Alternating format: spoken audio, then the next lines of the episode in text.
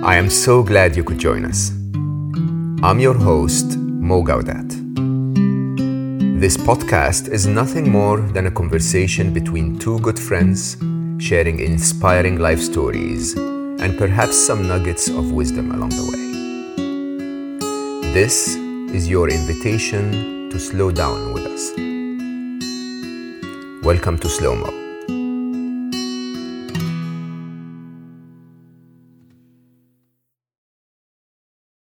Have you ever been stuck? You know, those situations where you're just in that relationship, you're unable to break out of it, you're in a job that you really dislike but are unable to move on.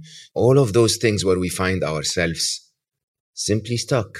And somehow we ask our friends and they start to tell us, hey, push forward, move on, be strong. And you read all of those psychology books and they give you tips and advice, and yet you remain stuck. My guest today decided to make stuck the core of her work in her new book, The Science of Stuck, which she wrote based on her personal experience as well as her professional work background and her research. She suggests that there are ways where you can actually break out of being stuck that are not based on today's current methodologies of uh, toughening up, if you want. Britt Frank is a clinical educator.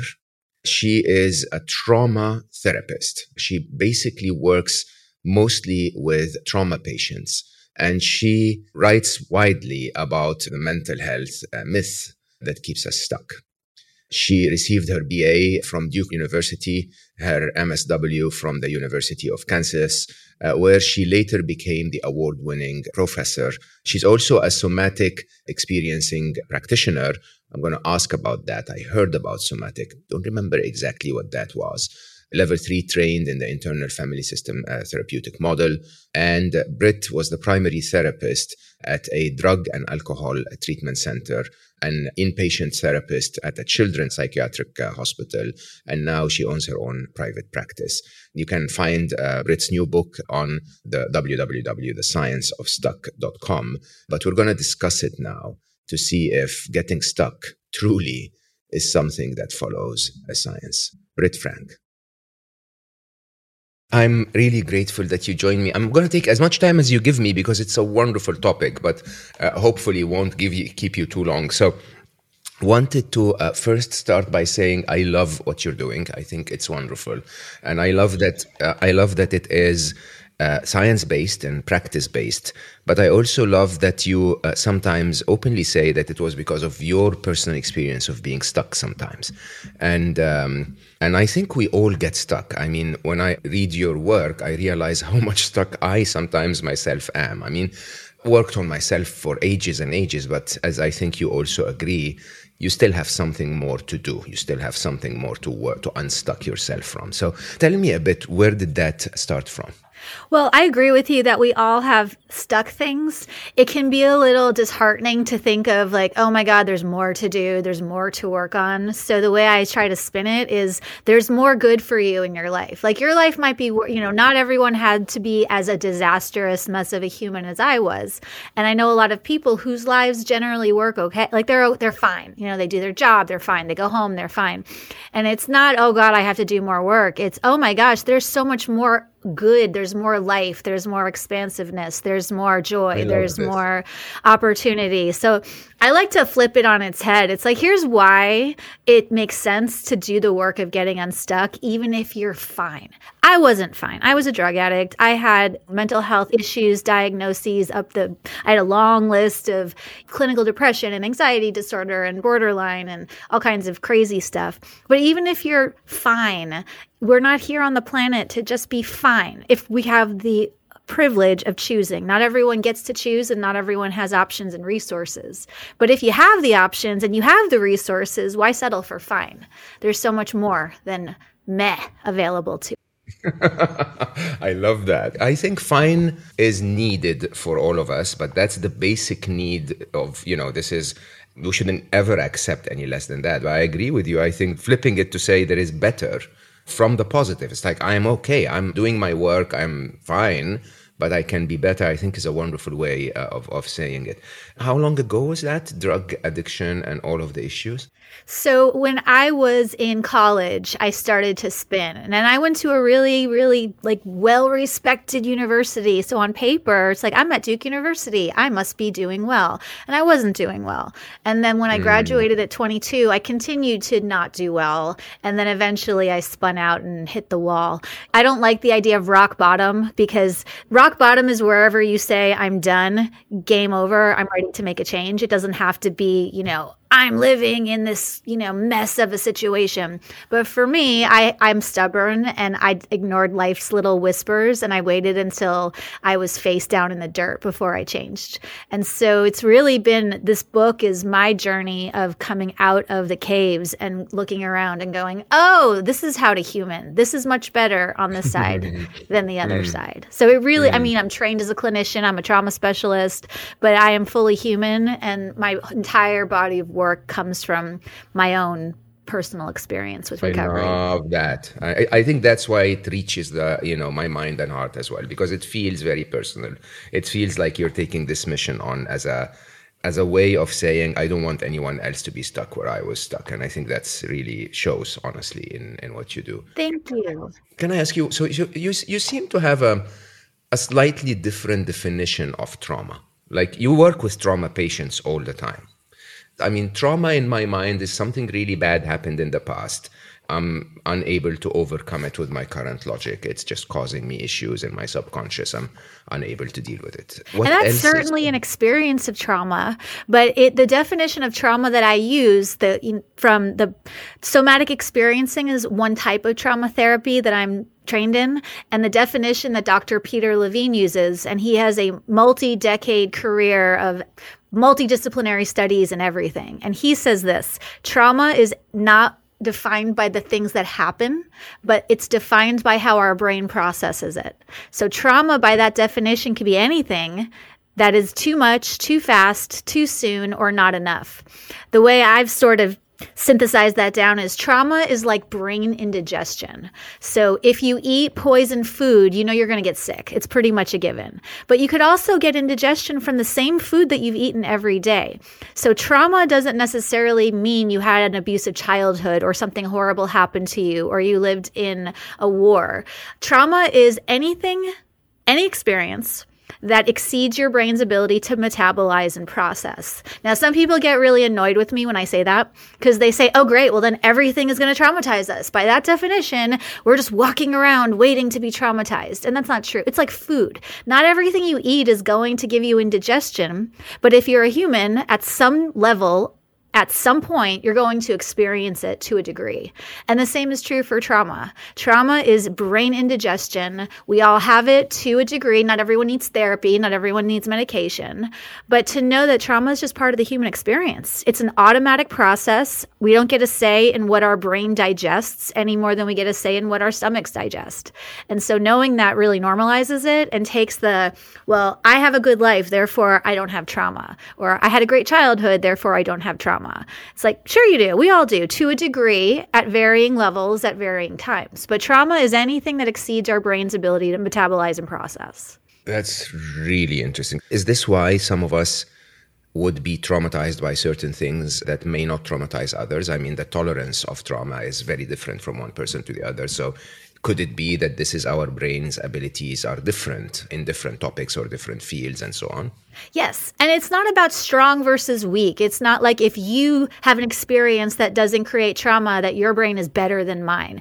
It's just like, you know, you may be able to eat a certain type of food that if I eat, I get sick. And it doesn't mean your digestion is better. It's, we're different. And because of genetics, because of environment, because of history, because of nature, because of nurture, there's a, a million factors that go into how our brains process our experiences. But mm. anything can, you know, let's um, fender benders, like little minor car accidents, are a great example of this. Research has shown that for some people, minor, quote, fender benders can create really, really amplified trauma responses.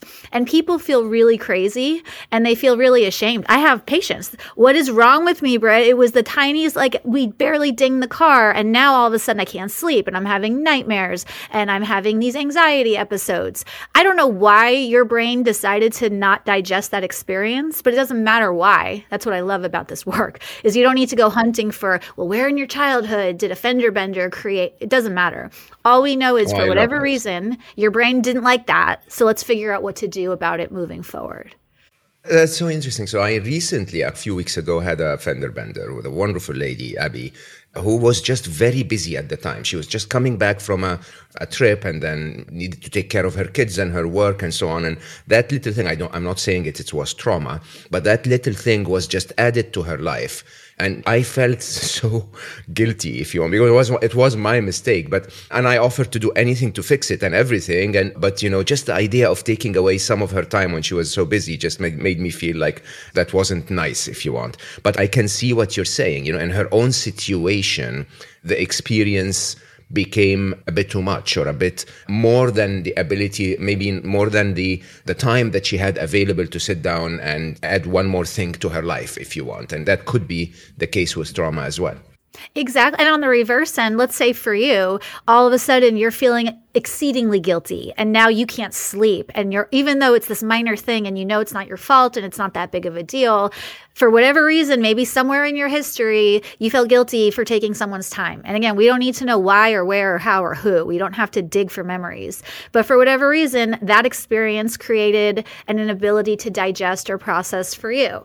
And again the why i'm a therapist that really does not like asking why. Well why am i feeling this way? I don't know. Does that really matter? It, it can can. Our stories matter. But why do I feel this way? Just as sort of an interesting introspection. What am I going to do about it? What are my choices? What are my oh, tools? Oh, what are my resources? It's so much more efficient. Yeah, you're my hero. I keep saying this to people all the time. So, my work is I look at mental health and well being and happiness and so on from an engineer's point of view, right? And from an engineer's point of view, if you get your car to my workshop and there is a hose leaking, right? No engineer will sit down and go like, hmm, let's go back into every road you've ever driven on and see where that hose broke right? You just I change love the that. Yes, yes. And mental health is that now that with the caveat, our stories matter and sometimes we need someone to witness our story and sometimes we need to share our story. But you don't need to know like you I love that. I'm so stealing that metaphor because it's so perfect. you do not need to know every road. Which pothole, which pothole was it that it doesn't matter. It can be useful. And as a therapist, I love the why personally, and that's my my job and you know, I love studying why we do what we do. But it's not helpful if you're talking about feeling better, getting motivated, achieving your goals. Most people don't need to know what broke the hose. They just want to know what's it going to cost? What do I need to do? Do you have the parts? Can you fix it? And then mm. be on their way. And this is the same, very much the same process. Can I ask a controversial question though? Mm-hmm. So, so therapy in general I'm a huge advocate of therapy, but I think there are multiple schools, and many of them, and it's not my area of expertise, many of them would not tell you what to do. They would want you to reach the point at which you will know what to do. And I don't know if that's like a, a, school of science or is it really a legal issue or I don't know, right? But why is that the case? Why is it that most of the time when someone sends me something on Instagram and say, hey, I'm feeling this way because of that happening and so on and so forth, very, very quickly I'll answer back and I say, have you thought of this? Have you thought of this? Have you thought of that? Right? And you know, I may be wrong, but humans are adults and they're able to say, yeah, I feel this one and I don't feel that one, and oh, that one got me thinking, and maybe in a couple of more questions we'll get to some place where someone will think about something. Why is it that therapy avoids telling you what to do? So I think where therapy sort of historically originated, the Freudian tradition of laying on the couch and just rambling three times a week to your analyst who just doesn't say anything to you. I think people that adhere to that model, and I'm a big advocate of don't adhere dogmatically to any model of therapy. They're all useful. Sometimes it's if I had a 16 year old who said to me, Why did this happen to my car? I may want to take the time to educate them on that. It might not be I just give them the tools and off they go. So I think it really depends on the situation. For some people, having the okay here are 10 things you can do i mean in my book every chapter has here are 10 things you can do go do it i know yeah but so there's certainly a place for prescriptive sort of therapy, like do this, don't do this, take this, don't take that. But I also think that some people are looking to outsource the adulting to other people. And so for some people I work with, when they say, What should I do? I'm not going to answer that, not because I don't want to help them, but because in this particular case, for this person, the task is not what's the prescription. The task is, hey, guess what? You're an adult. And if I sit with you long enough, you're actually going to realize that you know what to do. So just doing the let me find my own way to my own answers with no help is not really optimal. Just doing do this, do this, do this, do this is also suboptimal because it's sort of disempowering. But we need mm. both. And whenever mm. I sit with a client, I always say to myself, what's needed here is are we needing prescriptive, do this, do that? Or are we needing someone to help them know that you actually do know what to do and you don't need to outsource your solutions and you don't need to take a poll of everyone you know because you don't need permission as an adult to make choices. But I think it's a combination.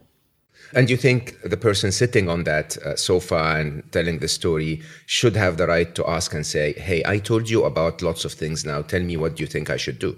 Oh, I have lots of clients who do that. And depending on the, the circumstance and my relationship, sometimes I'll say, okay, let's get to, you know, let's get to business and here's our plan.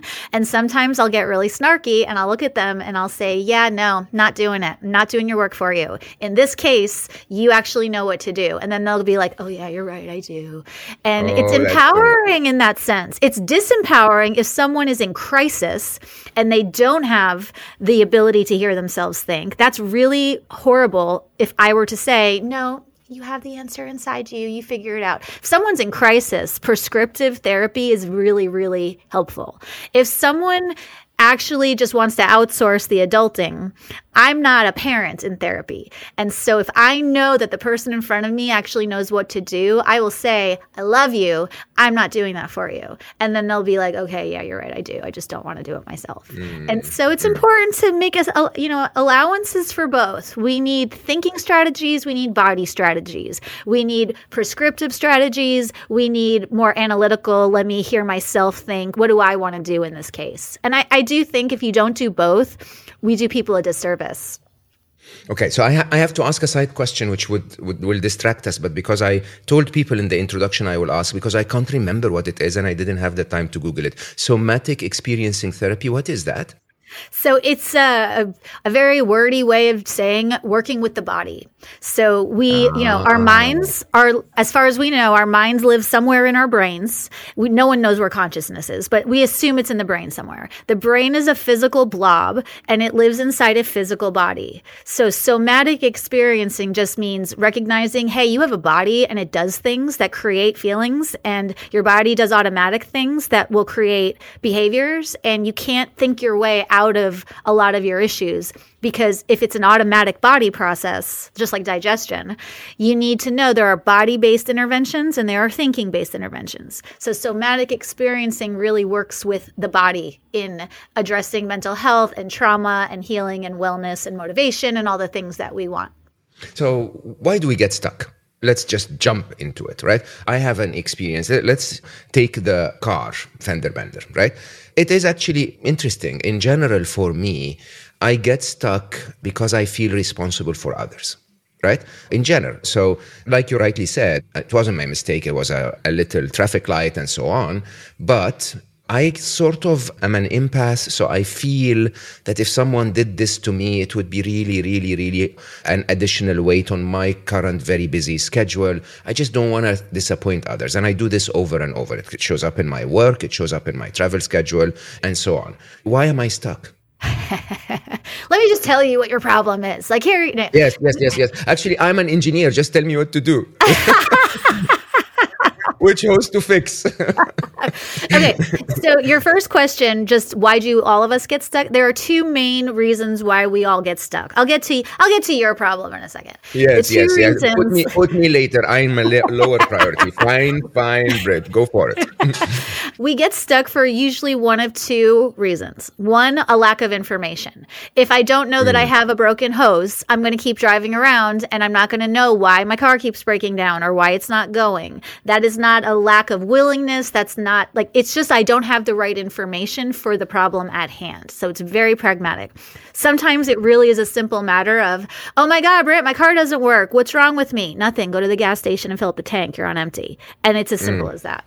So lack mm. of information is often why we get stuck. And with mental health, most mental health it's changing now, but many mental health providers are not trained in the body, the brain, or how our brain and bodies work together. So there's a lot of misinformation. So lack of information will keep us stuck almost every time. So that's the first one. The second reason we get stuck is because there's a painful truth somewhere, either from our past or a painful truth about ourselves that we don't want to deal with. But unaddressed pain will always create a sense of stuck, always. It's not always the case that we have these pain points. And I'm not talking about memories that you've repressed or anything like that. But if you, so going back to you, if you have this sense of over responsibility, I don't need to know where in your story, for whatever reason, you either felt guilty or like something bad would happen if you didn't function in this way. And then we would work on how accurate is that information and where's the pain that created that story. And then we would work both again prescriptively, like here are some things you can do about that. And all right, now we got to sort of drill down and like at the dentist. Like sometimes you have to drill down and get the infected stuff out before you can seal it and fill it and be on your way. I would much prefer to just fill up my gas tank and go, but sometimes we get stuck because we're not dealing with some truth about ourselves or our lives. And we spend an inordinate amount of time and resources avoiding the things that we know. And that's not because we're bad or because we're terrible people. It's just, it's hard to know what we know. And it's painful to come to grips with the entire reality of the humaning that we have to do on this planet. So know what you know, which is a lot harder than it sounds, and make sure you're getting accurate information are really the two main keys to why we get stuck and how to get unstuck. So this is a lot of brain work, really. It's a lot of analysis, a lot of reflection, and a lot of honesty with oneself, right? It starts with the honesty. Now, again, you can't think your way out of stuck. So I'm going to just make something up. Let's say that once upon a time you didn't do something for someone and then something horrible happened to them. And now every time you get in a car to pick somebody, maybe you didn't pick someone up from the airport and then something bad happened. Okay, so every time you get in your car to go to the airport, you start panicking. So you can't really think your way out of that because your brain has created an association, it's created a neural pathway. And so there are physical things you need to do with physiological brain pathway stuff. So it's again, it's combination of thinking and body work. We have to have both. You can't breath work and yoga your way out of stuck, but you can't think your way out of stuck. So the thinking stuff, they call that top down work, and working with the body, they call that bottom up, and you need both in order to get out of stuck. Mm. But it all starts with truth. It all starts with honesty, which is a tough sell, but it's true. In a very interesting way, this would then make stuck a good thing, right? I think it can be. I mean, I wouldn't want to repeat my story. I wouldn't want to repeat one second of my 20s. For sure. But if I hadn't gotten stuck, I wouldn't have had the opportunity to change and to find out that not only can I be better, but I can have more fun being alive if I address these patterns of stuck. And so getting stuck is not a sign that you stink as a human or that there's some moral defect or a brokenness. It's just, hey, if you're stuck, it means you're out of alignment with what's true for you. Again, to the degree that you have safety, access to resources and choices. Some people don't have those and that's not that's not what we're talking about here. But if you're stuck, then cool. Then let's reroute so you can actually go in the direction that you want to be going in. Because any life that isn't authentic is going to feel crappy, whether or not it has money, whether or not there's power or whatever.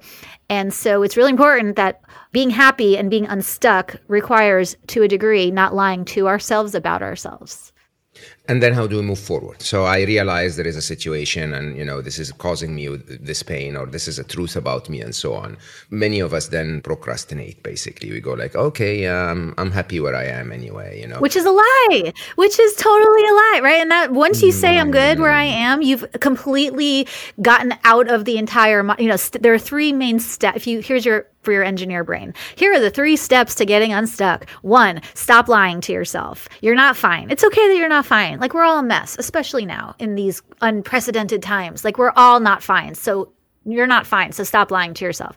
Then step two, what are my choices? Not why am I feeling this way? Not where in my childhood did things go wrong? Again, that can be useful, but if we're talking just how to get unstuck, one, get honest. Two, make a list of all of the choices, all of the people, places, things, tools, everything that's actually available to you. And then here's the kicker. Step three, of those choices, what are you willing to do? and getting honest about what you're willing to do. I know that there's certain things on any, like today, I traveled all day. I'm not willing to go to the gym after we get done with this conversation. I know I'm not going to do that. So I'm not going to lie to myself, but I'm also not going to go home and sit on my couch and be like, why didn't I go to the gym? Why am I so lazy? What's wrong with me? I made a choice. And tomorrow I'll make a different choice. So step one, get honest. Step two, what's your menu of options? Step three, what are you willing to do? it sounds really simple, but that is a very, very powerful three step process for getting moving. It really is. I think that especially the idea of which options and which ones of those am I willing to do is quite interesting, actually.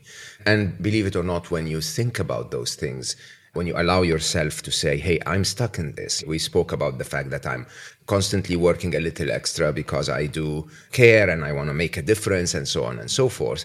And Munir, my manager and the producer of this podcast, and I, we were traveling together and we were talking about it. And then some of the options are, yeah, you can continue to work similar hours, but maybe not every day of the week, right? Or maybe you can take, you know, like a, a recording artist, slow mo, this podcast doesn't have to be every other day or whatever. It can be, I'm going to record for a week and take a week off and, and stuff like that. And these are actually so much easier to do as options than telling me, no, you don't have to work too hard okay or you, are going to have to to drop the frequency of what you do or whatever that is. It's so vague right? And if it's vague and it's sort of just don't work so hard or just you know try not to do so much you can't really pin that down.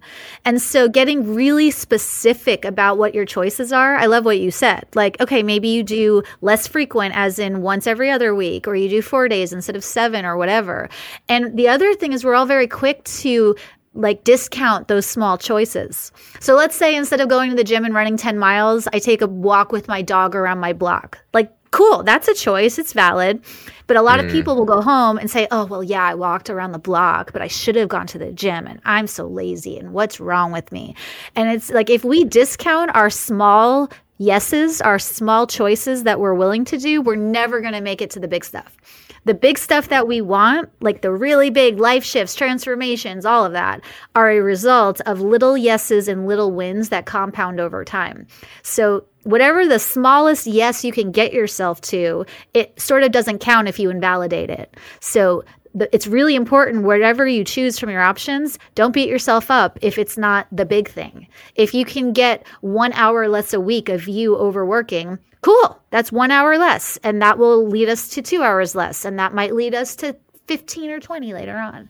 But we need to count everything yeah. it all counts you're spot on. And actually, it helped me a lot to be chatting about this with someone. I mean, we came up with ideas that were brilliant, really. I mean, some of the things I can do is I do a weekly episode of Slow Mo, right? And Munir was suggesting, you know, maybe you can record for two weeks of every quarter right? And we're trying really hard to move the podcast to video and so on. And so, you know, having a proper setup and record for two weeks of every quarter is actually quite nice. You know, two, three conversations a day, not grueling work, very high quality. And then I can move from that to have the remaining weeks quite free for me to write and do the other things that I enjoy. But it needed that conversation. It needed, because I, in a way, am feeling stuck. I'm inside, right? And I'm saying, look, this is how it is. It just things keep coming at my way and I'm unable to get myself out of them. What would you suggest that help could be? Is it always a therapist? No.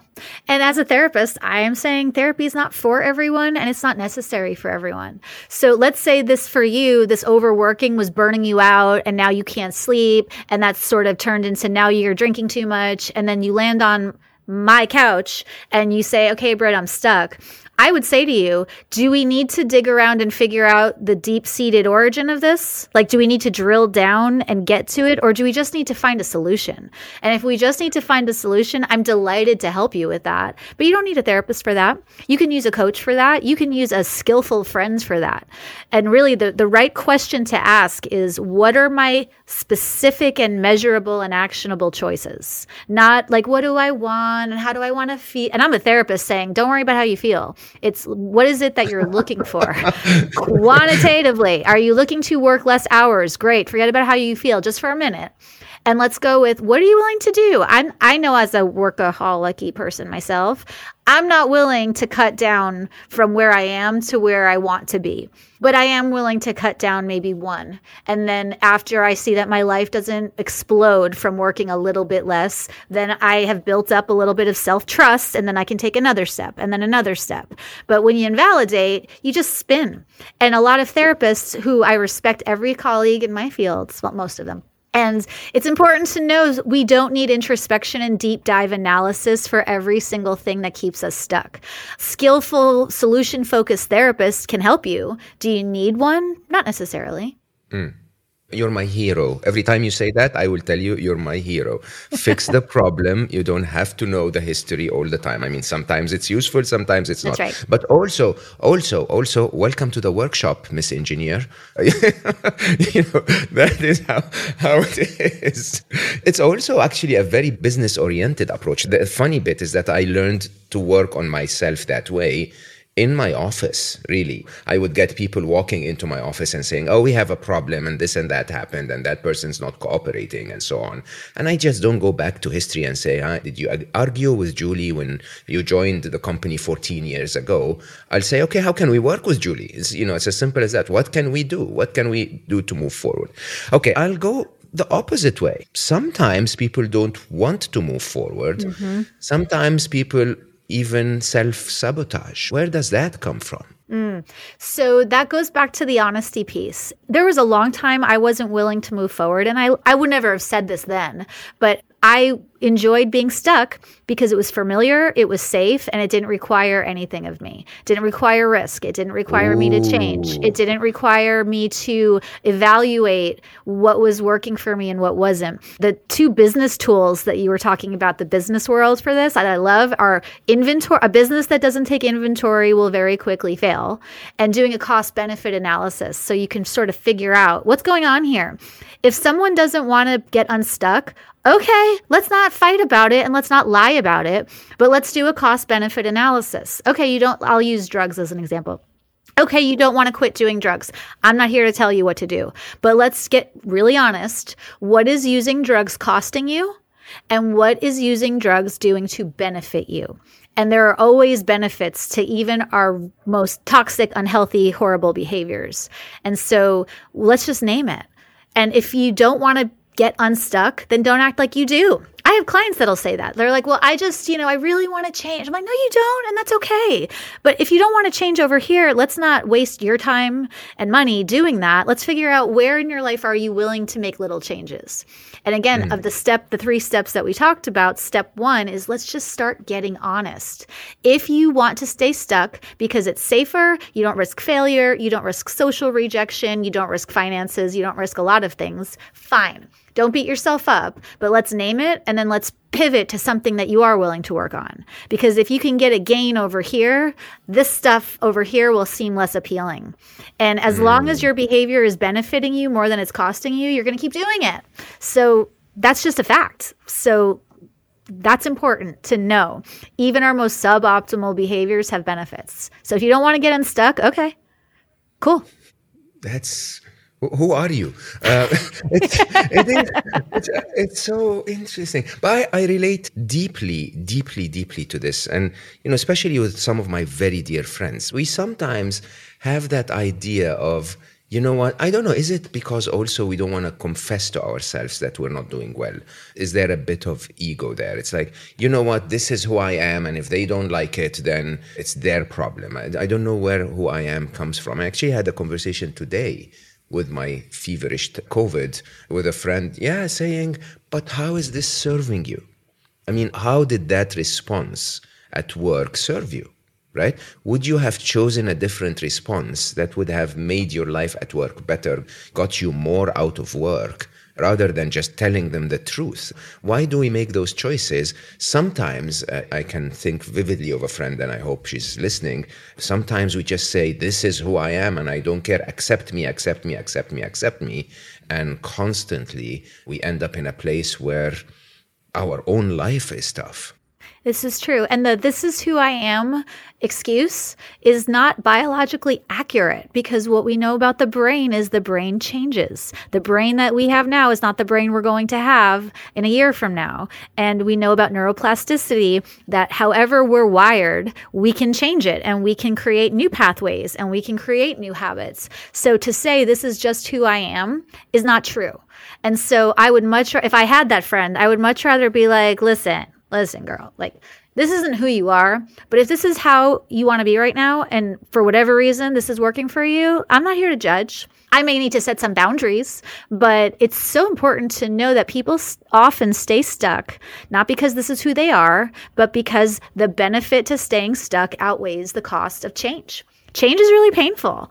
I'm not advocating being stuck as a good choice, but if there are some people who are okay being fine, and as much as that bothers me because I'm like, no, you could have so much more. It could be so much better. Who am I to tell someone that they should want more than fine?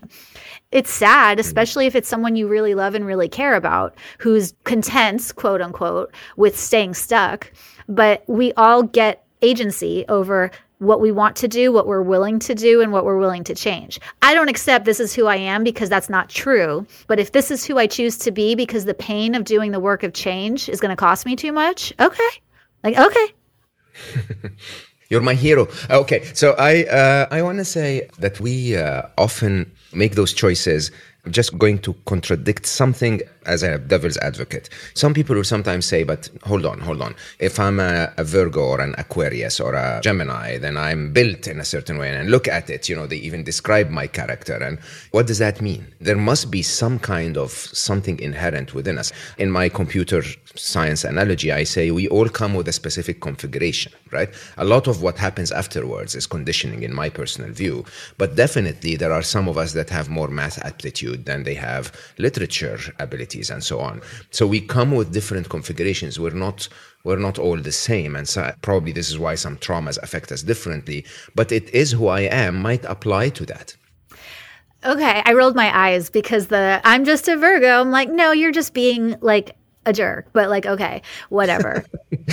and I agree with you that our person, you know, I'm a super sensitive empathy introvert. And so that is how I'm wired. You don't come across as an introvert at all. Like you're the opposite of where does that come from? I don't believe you. No it's way. It's true. I would rather be doing this. Like, I'd rather be on stage in front of 500 people than at a cocktail party having to talk to 20. Is that's just, yeah. Again, is that who I am? It's not who I am, but it is how my personality is, like you said, configured.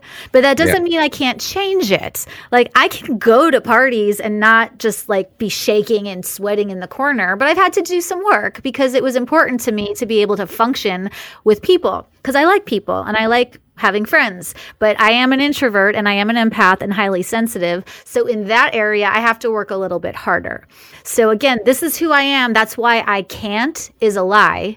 This is how I'm configured. And that's why this is a little harder. Okay. Like that's true. Certain things come easier for some people than to others. And so that's fine, but that doesn't mean you're stuck. It just means you're going to have to do a little extra work in this other area if you want to get some mobilization in that area. And if you don't want to, then say it. It's amazing we can only be honest with ourselves so many days in a row before we are compelled to start changing.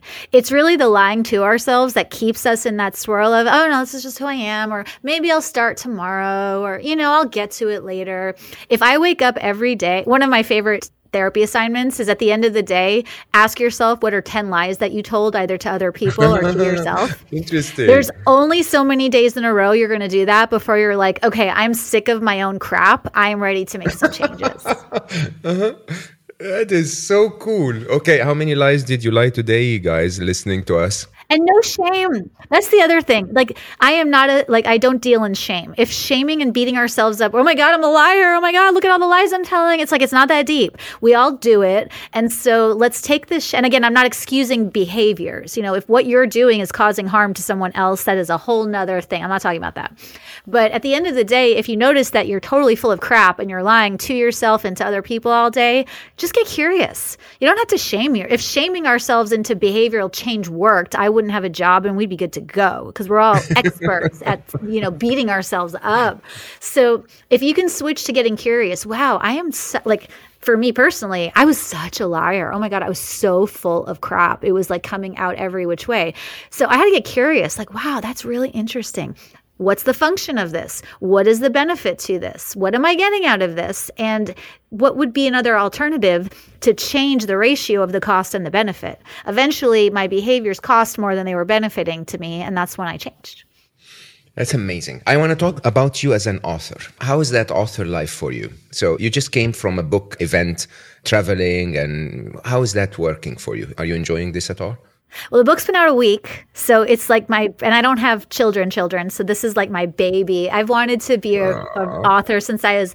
I didn't really have friends when I was little, but I would make little fake books and I would sign my little library books and do things like that. So this is like so beautiful. This is like the, a dream come true. Yeah, this has been really a um, a labor of love, and it's so personal. And I'm so happy that I can say I am now an author and the the work that I put out into the world is going to be useful to other people I believe. And so it's only been a week that it's been out so I'm still adjusting to oh my god this book idea has been an idea or like a file on a computer screen for 5 years and now it's like paper and ink and pages mm. and it's so mm. exciting. I'm so happy that it's out in the world now. I'm so grateful that you did it. I love the idea. There is a, I don't know if I'm saying this right, but you have this way of summarizing things, or not summarizing, but you have those last few pages of every chapter. It's almost like you're saying, don't read the book if you don't want to. Just read those, which is which again sounds so like you now that I know you. You're like, let's get to it. Huh? Let's get done, right? So if if you don't even want to read the book, just do those things, right? It's, that's a very interesting approach, actually.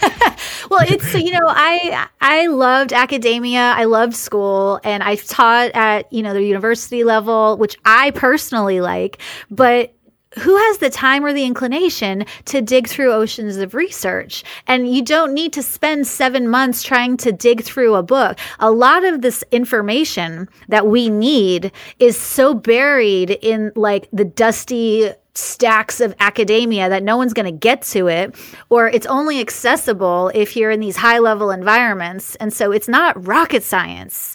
So mm. I'm really passionate about like, okay, we can actually like use fewer words to say the same thing, and we don't need to use big words. It's sort of like intellectual masturbation. Okay. Like, let's just yeah, call it totally what it is. Let's say yeah. it, let's get to it, and let's do it. And I get pissy when people tell me how to read a book. Like, you have to read it in this order, and then you have to, I, I personally get offended.